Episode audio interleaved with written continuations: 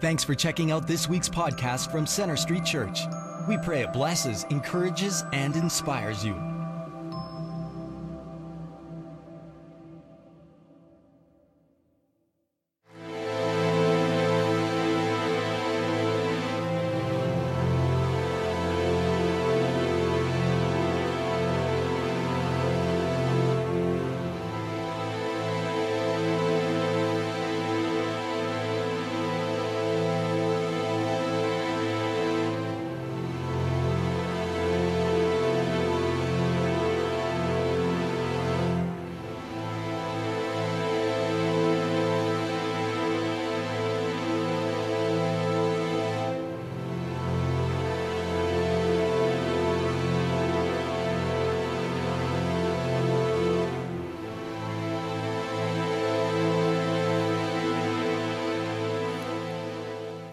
Greetings, everyone.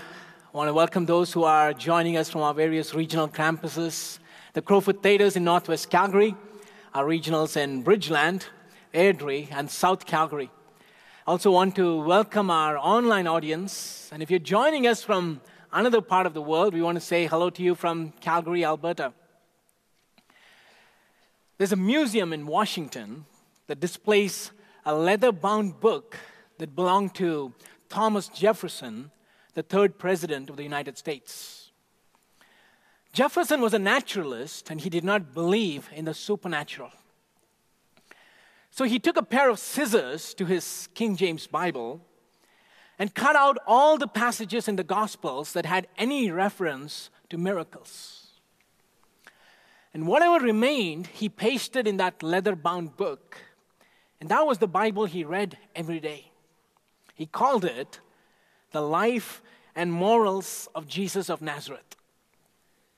It was a gospel without miracles. No virgin birth or Jesus walking on water. No multiplying of the loaves and fish. And no story of Lazarus being raised from the dead.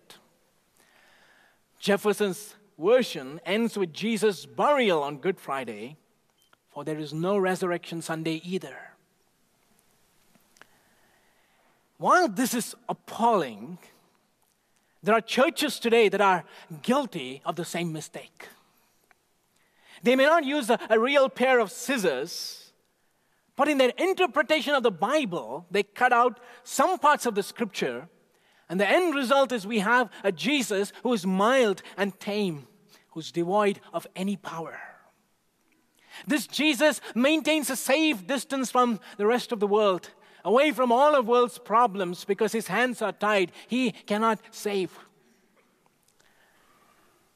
Dorothy Sayers put it so well when she said, We have very efficiently pared the claws of the lion of Judah, certified him meek and mild, and recommended him as a fitting household pet for pale curates and pious old ladies. But the Jesus of the Gospels is far from meek. He is the powerful Savior. He has all authority in heaven and on earth. He reigns in majesty. He's the King of kings. He's the Lord of lords. Sometimes our vision of God gets dim because of life's problems. We get obsessed with our predicament that we forget how strong and how powerful our God is. If Jesus is indeed the mighty Savior, then you and I have nothing to fear. We will be some of the most confident people on earth. And that is my prayer that through this uh, mini sermon series, God would strengthen our faith and confidence in Jesus and His power to save. We find in Mark chapters 4 and 5, the gospel writer uses four back to back stories that demonstrate one truth that Jesus is the mighty Savior. Four back to back stories to remind us of his saving power. In the first story, Jesus calms the storm and he shows that he is sovereign over the forces of nature. In the second story, Jesus transforms the life of a man possessed by a legion of demons and establishes his authority over Satan and forces of darkness. In the third story, Jesus heals a woman who suffered for 12 years with a bleeding disorder and demonstrates his power over sickness and disease. And in the fourth story, Jesus raises Jairus' daughter from the dead and he shows he has conquered death. Mark very carefully has arranged these four stories back to back to help us to understand Jesus' divine power. If you're here last weekend, we looked at Mark chapter 5, the story of the man possessed by an army of demons. And Jesus brought a powerful transformation in his life. And that shows there is not a single person in this world who's beyond God's redemptive grace. Jesus is more powerful than demons. In case you missed that sermon, you can catch up on our website or download it on iTunes. Today, we're going to look at the second part of Mark chapter 5 as we continue on the theme Mighty Savior. And you will learn today Jesus is more powerful than sickness and death.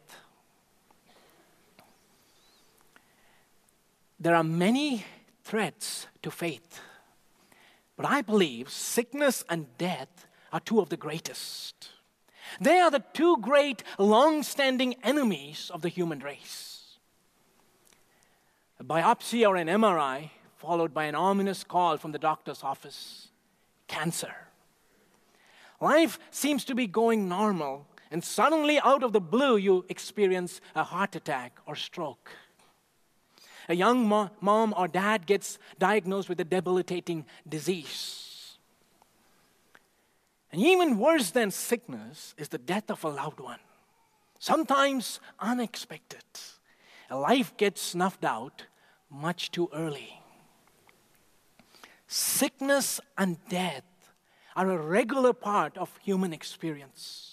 They are our biggest foes and they have invaded our planet. How does Jesus conquer these two fierce opponents? I'm going to ask us to stand as we read from Mark chapter 5, verses 21 to 43.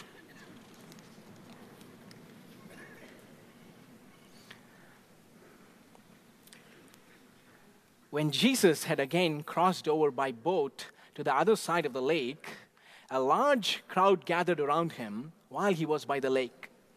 Then one of the synagogue leaders named Jairus came, and when he saw Jesus, he fell at his feet. He pleaded earnestly with him, My little daughter is dying. Please come and put your hands on her so that she will be healed and live. So Jesus went with him. A large crowd followed and pressed around him. And a woman was there who had been subject to bleeding for 12 years. She had suffered a great deal under the care of many doctors and had spent all she had, yet instead of getting better, she grew worse. When she heard about Jesus, she came up behind him in the crowd and touched his cloak because she thought, if I just touch his clothes, I will be healed. Immediately, her bleeding stopped and she felt in her body that she was freed from her suffering.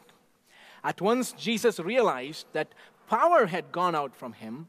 He turned around in the crowd and asked, Who touched my clothes? You see the people crowding against you? His disciples answered, And yet you can ask, Who touched me? But Jesus kept looking around to see who had done it. Then the woman, knowing what had happened to her, came and fell at his feet and trembling with fear, told him the whole truth. He said to her, Daughter, your faith has healed you. Go in peace and be freed from your suffering. While Jesus was still speaking, some people came from the house of Jairus, the synagogue leader. Your daughter is dead, they said. Why bother the teacher anymore? Overhearing what they said, Jesus told him, Don't be afraid just believe. He did not let anyone follow him except Peter, James, and John, the brother of James. When they came to the home of the synagogue leader, Jesus saw a commotion with people crying and wailing loudly. He went in and said to them, Why all this commotion and wailing? The child is not dead, but asleep. But they laughed at him. After he put them all out, he took the child's father and mother and the disciples who were with him and went in where the child was. He took her by the hand and said to her, Talitha cum, which means, Little girl, I say to you, get up. Immediately, the girl stood up and began to walk around. She was 12 years old. At this, they were completely astonished. He gave strict orders not to let anyone know about this and told them to give her something to eat. Can we pause right now and pray and ask God to speak to us? Lord, you've given us a mighty Savior who's all powerful. Forgive us, Lord, for our unbelief, for the times we try to tame Jesus. But today, we do not want anything to hinder our view. For we want to see Jesus as he is. So speak to us by the power of your Spirit. Minister to every single person in this place.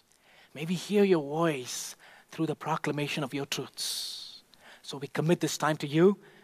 We pray this in the powerful name of our Lord and Savior Jesus Christ. Amen. You may be seated.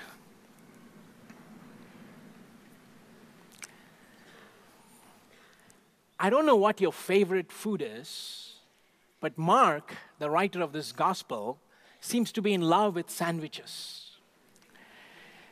You see this at least a few times in Mark's gospel.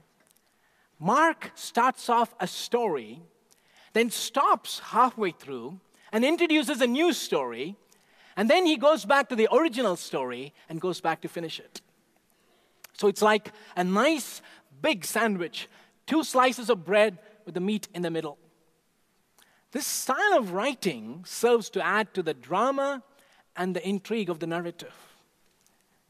So, in the section that we read just now, we see two stories combined together Jairus and his dying daughter, and a woman with a gynecological problem. You can't help but notice the similarities and contrasts between these two stories. It's for a reason Mark placed them in this sandwich structure because he wants us to read these stories together. Both Jairus and the woman were facing a desperate situation, and both demonstrate extraordinary faith in Jesus. Jairus' daughter was 12 years old and was dying. The woman had suffered with a bleeding disorder. Guess how long? 12 years. Jairus fell down on his knees at Jesus' feet. The woman would have gotten down on her knees to touch Jesus' garment.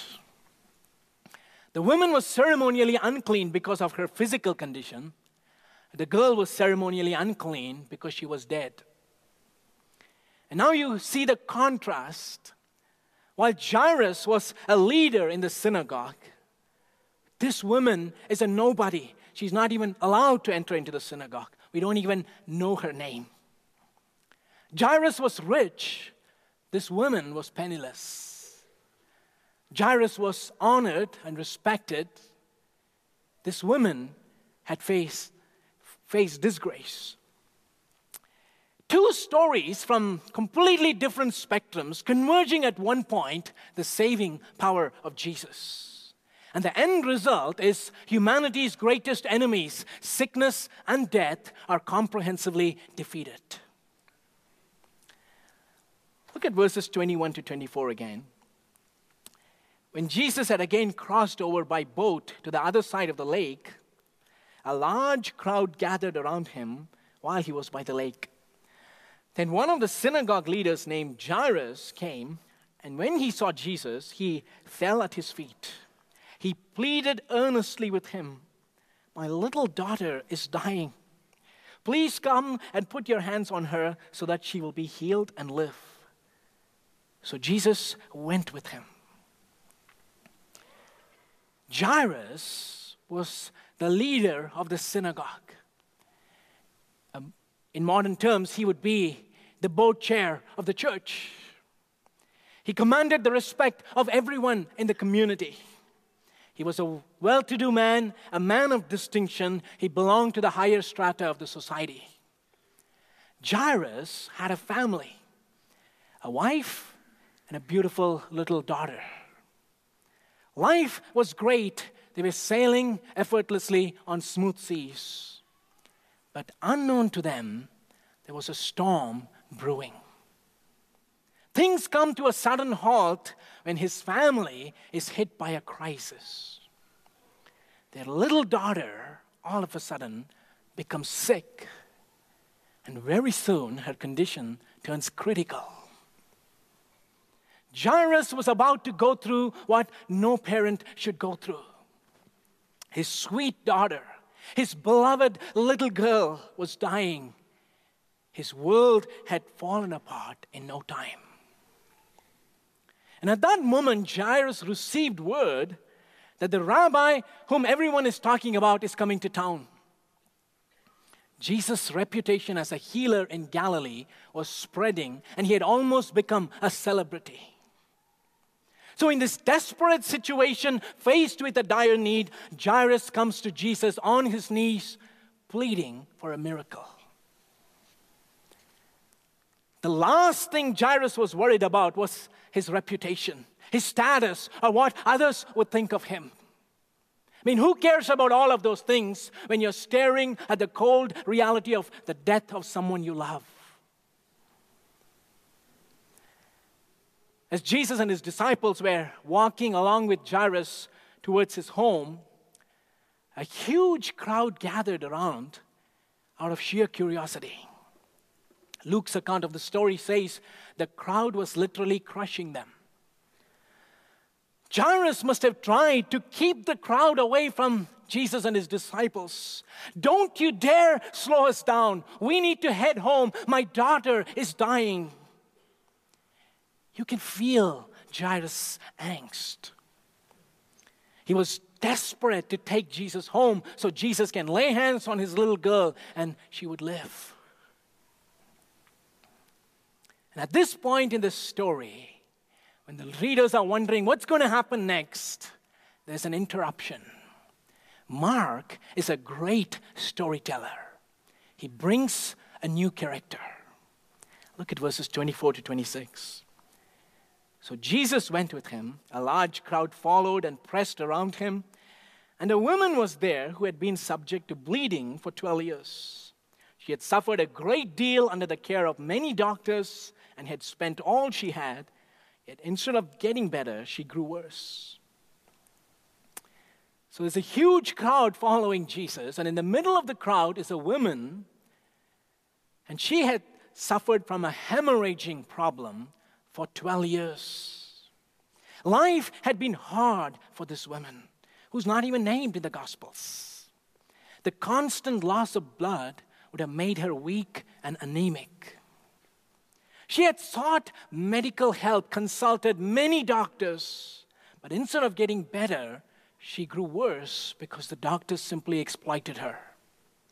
Not only was her health going down, but so was her bank balance. She was now bankrupt. And this wasn't just a physical malady, but according to the Jewish Old Testament laws, this woman was ceremonially unclean. A woman with an ongoing discharge of blood, according to the book of Leviticus, would have been practically excluded from all forms of communal life. In an honor shame culture, that's one of the worst things that can happen to anyone, especially a woman. It was socially crippling. If she touched anyone, they would become unclean. And therefore, she had to stay away from physical contact with anybody. Even her family would have turned her down. The woman had lost her money, was in physical discomfort, bearing a load of shame, and looked down by everyone. And this happened for 12 years. That's a long time. Not a day would have gone by without this woman beseeching God for healing, desperate cries for deliverance. Nothing happened. So here we have Jairus' daughter dying on the one hand, and you have this woman who was experiencing living death. And when this woman realized that Jesus was in town, she saw this as an opportunity for her healing, her only source of hope, her one last shot at recovery. So we have Jairus, this great and influential man, and this marginalized woman that no one cared for, both facing a dire challenge, and they find each other at the same place, the feet of Jesus. In a small town, everyone knew her. So this ritually unclean woman could not come to Jesus face to face like Jairus did. So she snuck into the crowd without anyone noticing.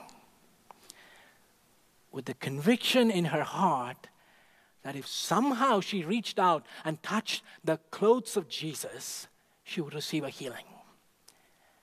Matthew's gospel would say she was hoping to touch the hem of Jesus' garment.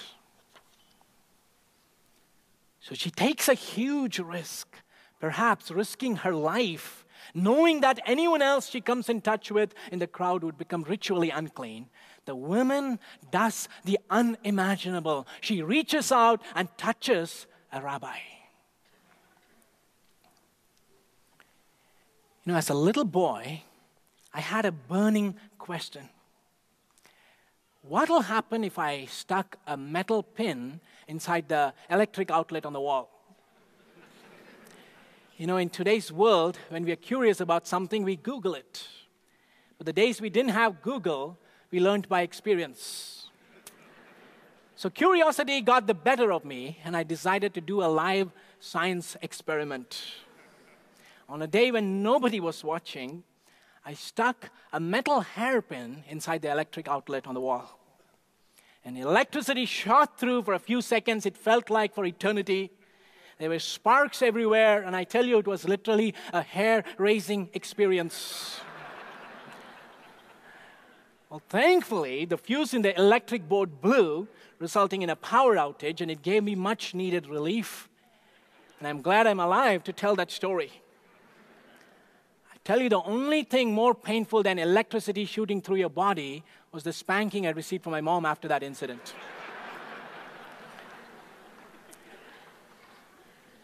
So you have this hemorrhaging woman. She reached out and touched the edge of Jesus' clothes, and it was like she touched a powerhouse, and she was instantly healed.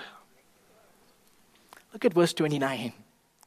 Immediately her bleeding stopped, and she felt in her body that she was freed from her suffering. The word for suffering there literally means a whip or a lash. Interestingly, it's the same word used to refer to Jesus being scourged with a whip. For 12 long years, this horrible affliction had been scourging her every single day. 12 years of being lashed by a whip, so to speak. But she came in contact with a mighty Savior, and this woman was freed from her suffering that constant nagging affliction was gone in an instant, and the women knew it right away. There was someone else who knew what happened. It was Jesus. Jesus, realizing what had happened, poses a question Who touched me? That seems like a ridiculous question. Isn't Jesus the Son of God? Does he not know all things? Like, he's asking a question who touched me? The disciples were miffed by that question. What do you mean, who touched you? There's people thronging and jostling all over you, everyone is pressing against you. This was a different touch. It was a touch of faith, and faith moves the heart of God. You see this in the Gospels. Every time Jesus saw authentic faith, it thrilled his heart. And he was greatly disappointed at the absence of faith. The reason Jesus asked, Who touched me? Was because he did not want the women to remain anonymous. All that the woman wanted was a healing. She desperately wanted to be physically well. And when she realized that she had received her miracle, she wanted to leave quietly, anonymously, away from the crowd. But oh, Jesus had so much more in store for her. The mighty Savior was not just going to dispense a blessing and send her away, He offered her a true life changing encounter. Look at verse 32. But Jesus kept looking around to see who had done it. Jesus was being persistent here. He wouldn't let go. He sought this woman out. And finally, after a period of silence, the woman stepped forward, trembling with fear. She expected a rebuke, a public chastisement for her, the audacity that she had in touching a holy man, a rabbi, when she was ritually unclean. But this is what Jesus said, verse 34. And he said to her, Daughter, your faith has made you well. Go in peace. Your suffering is over. How did Jesus address her? Tell you that's profound. Jesus called her daughter. The only woman in the four Gospels who's being addressed by Jesus that way. Notice this, he did not call her daughter of Abraham, nor daughter of Jerusalem. He did not call her woman, a word he used to address his own mother. He called her daughter. This lady who had been an outcast, unclean, second class, marginalized, looked down by everyone, is now a daughter of Jesus. Her impurity had been removed, her suffering was over, her status was restored, and now she was part of God's great family.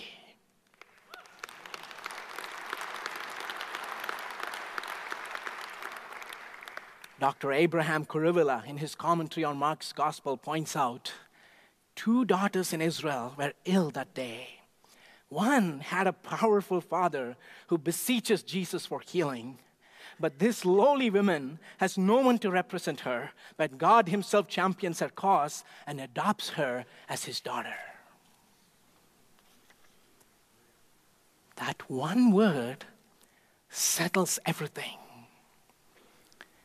Jesus looked at this woman and said, Daughter, your faith has healed you. This is not magic, but it is faith in the person of Jesus that brought healing.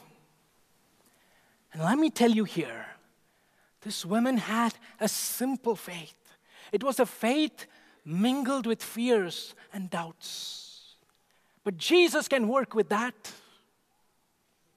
Did he not say, if you have faith as small as a mustard seed, you can say to this mountain, move from here to there, and it will move?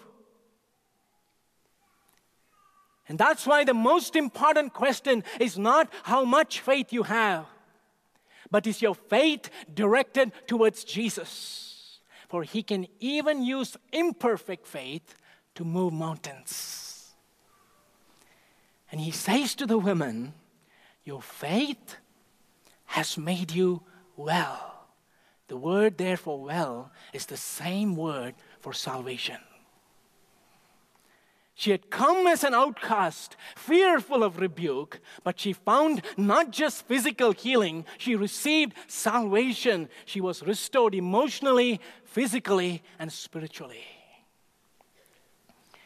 And Mark uses this story to demonstrate the saving power of Jesus.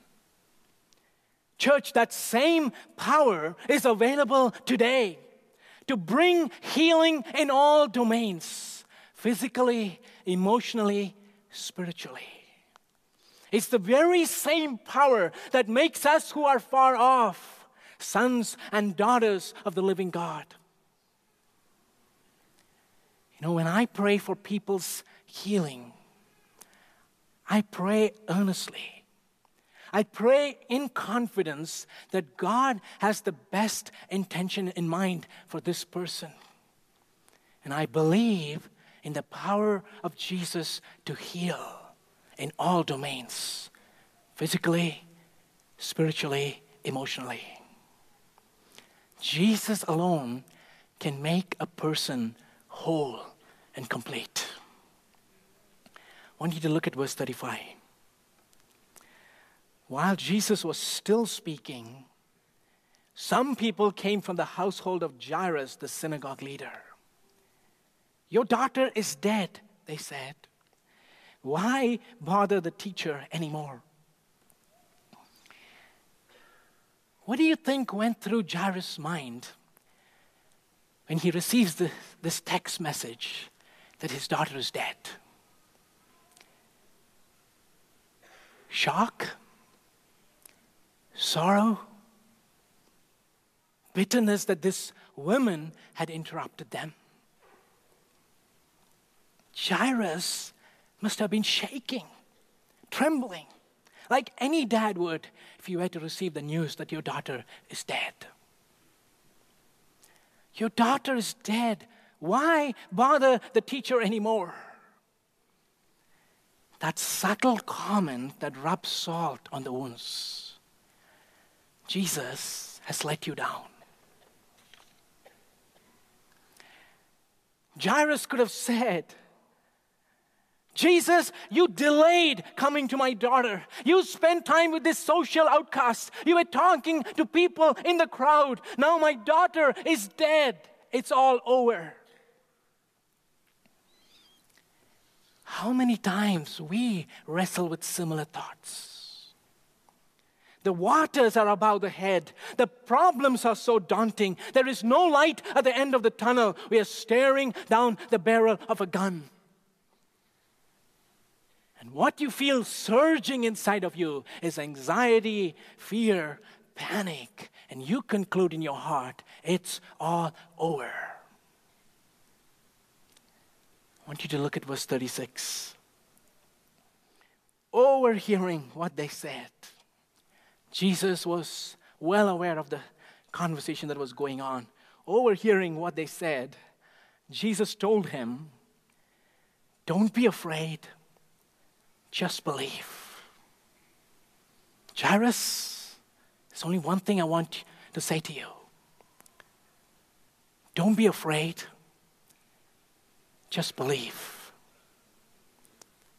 Fear is a natural human response to the unknown.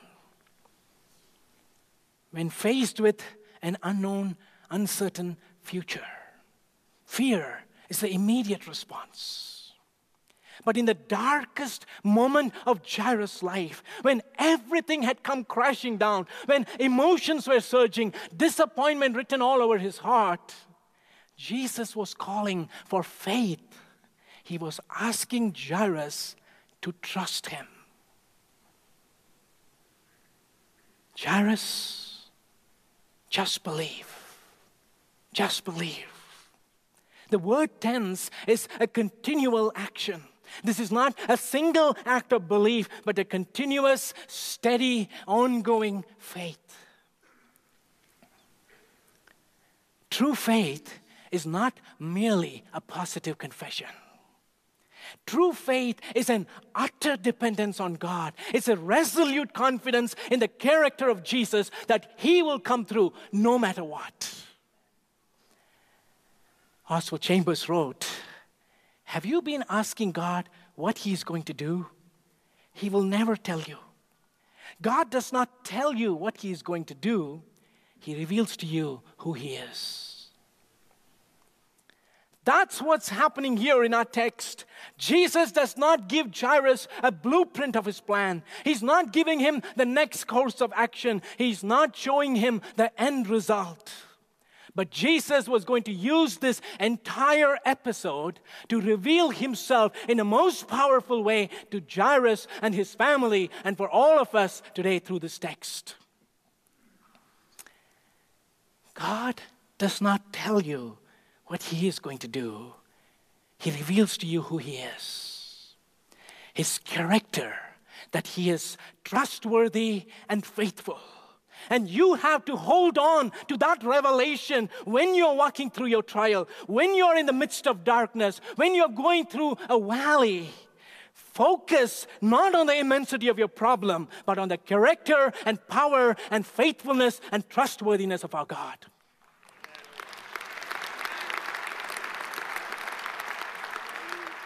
Look at verse 38. When they came to the home of the synagogue leader, Jesus saw a commotion with people crying and wailing loudly.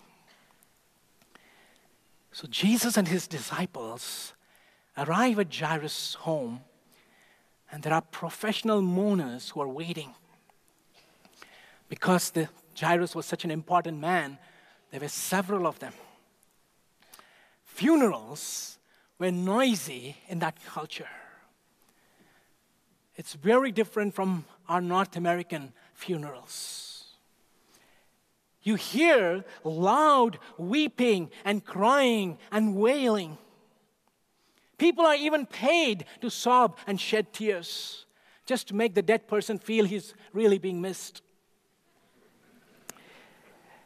Look at verses 39 and 40. He went in and said to them, Why all this commotion and wailing? The child is not dead, but asleep. But they laughed at him. After he put them all out, he took the child's father and mother and the disciples who were with him and went in where the child was. Jesus sees this group of professional mourners and he is contending with them that the girl is not dead, but she's sleeping. The truth is, she was dead. Not apparently dead, not in a state of coma. She was really dead, and everybody in the room knew it. But from Jesus' point of view, it was mere sleep. You know, sleep is a temporary state of unconsciousness, isn't it? So when we are sleeping, we are unaware of the circumstances surrounding us. But we will wake up. It's a temporary phase. And Jesus is saying, the girl is asleep. It's temporary, but she's going to wake up soon. The mourners did not exercise faith. They did not see Jesus as the mighty Savior. So they mocked at his words. They were cynical. They laughed. Jesus ordered them to leave. He put them out. You know, Matthew's gospel is even stronger in the language. Jesus says to them, Go away, get out of here. The reason he was chasing the mourners was because he was going to put an end to that funeral. I tell you, only Jesus can do that. Look at verse 41 he took her by the hand and said to her, Talitha cum, which means, little girl, I say to you, get up. Did you see that? Jesus took her by the hand. Jesus' love and tenderness is on full display here. He could have spoken to this girl from far but he adds that personal touch. She was held by the hand of the mighty Savior. The one who created the world, the one who brought the galaxies into existence, this great God who holds this whole universe in the palm of his hand, took this little girl's hand. And Jesus spoke to the dead body of a 12 year old girl words of life Talitha Kum. It's in Aramaic, the language that Jesus spoke. Even though the New Testament is written in Greek, these two words are quoted in Aramaic because the initial hearers, as they heard those words, it had a, a significant impact on them. So they retained those words. Talitha is a pet name. It literally means little lamb. An endearing name a mother would use to refer to her girl. It's very similar to our word honey. Kum means wake up or arise. Talitha kum is the word a parent would use to wake up their child every morning. Honey, it's time to get up. I want you to pause and just let that sink in your mind. Jesus is staring at death. He's facing a greater foe than the forces of nature or the powers of darkness. This is the greatest enemy of humanity death. He's not sweating bullets. He's not rolling up his sleeves for a battle. He's not nervous. There are no signs of any panic.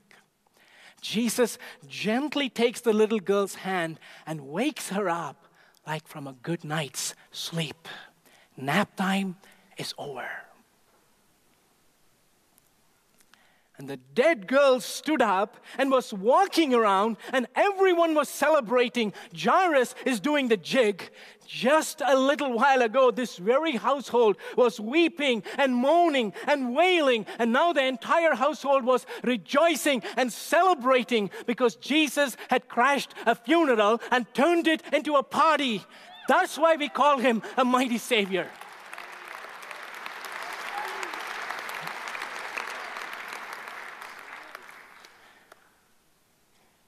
Now, how does this story apply to us today? Sickness and death are two long standing enemies of humanity. We haven't conquered them. After years of research, advancement in medicine, and intellectual progress, we are still confounded by the power of sickness and death. But I have news for you today, church that there is someone who has conquered sickness and pain, and there's someone who has stripped death of its power. His name is Jesus. Now, how is Jesus more powerful than sickness? Here's the good news for all who are sick. If you come to Jesus in faith, all of us, every single one of us who trust in Him will be healed. Some of us will receive that healing in this life in response to prayers of faith. And that is a sign that the kingdom of God is among us and it reverses the curse. The rest of us will receive our healing when we see Jesus face to face. But believers in the Lord Jesus will not remain sick forever because sickness is a conquered enemy. There's coming a day when people in wheelchair will be able to do cartwheels. People whose bodies were eaten by cancer will have a, a restored, resurrected body that is cancer free. The ones who suffered from depression will have a renewed mind that will be in awe of God. That is the destiny of every follower of Jesus Christ. Sickness has been defeated and one day will be fully vanquished.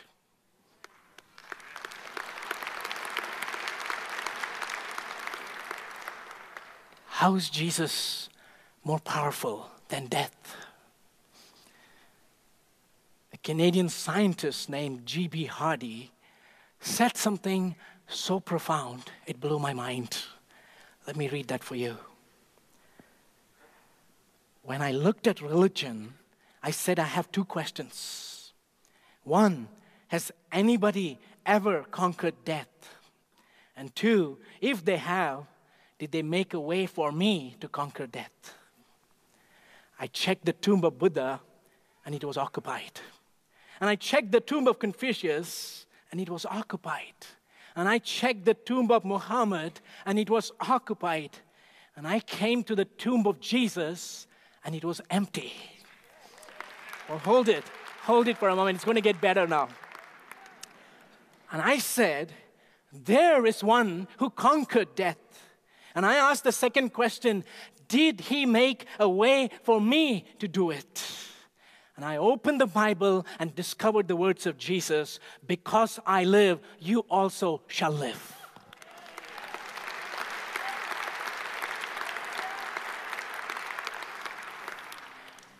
You know, at that very day, on that day when Jairus' daughter was raised, there were many fathers in Israel who lost their little sons and daughters.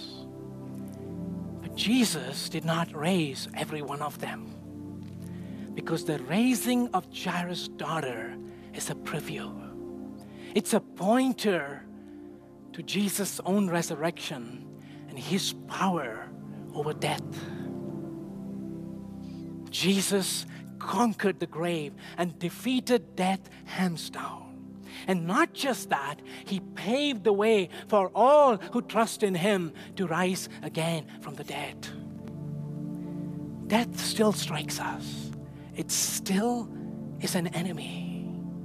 But the great declaration of our Christian faith is because he lives, we also shall live.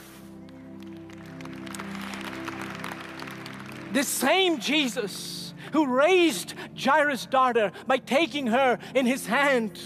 Will look at our sons and daughters who have died in faith and he will say, Talitha, cum, little lambs, arise, and we will all rise in our glorious resurrected bodies. Church, let me remind us in closing. Sickness and death will not have their final say, Jesus will for sickness and death have been comprehensively defeated. Christ has won, He has overcome, He stands victorious. He is our mighty Savior.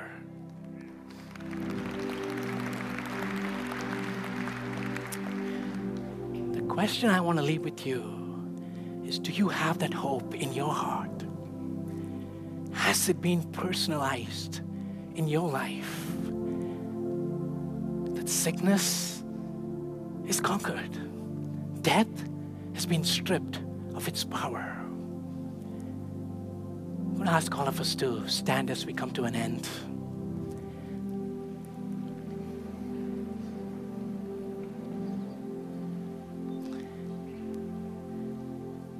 Church, I believe the Lord has very clearly spoken to us through His Word by the power of His Spirit.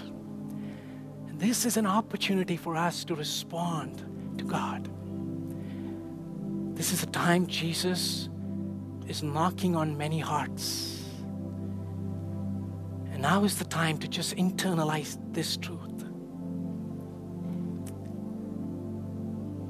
So, if God has spoken to you today and you want a personal assurance that your sickness has been conquered, and your death has been defeated. I want to encourage you to come forward and just kneel right here on the altar. Because when I look at that story, the women demonstrated great faith. They come into a crowd and then go and touch the hem of Jesus' garment. That bold affirmation of faith is what moves the heart of God. I want to give the challenge to you today. If you want to just declare that this truth I heard is mine, that my sickness and my death has been conquered, I just want to encourage you, just step forward right now. I'm going to maintain a moment of silence and I want to pray with you. Just kneel here in the altar. It's a declaration of our faith in the Lord Jesus.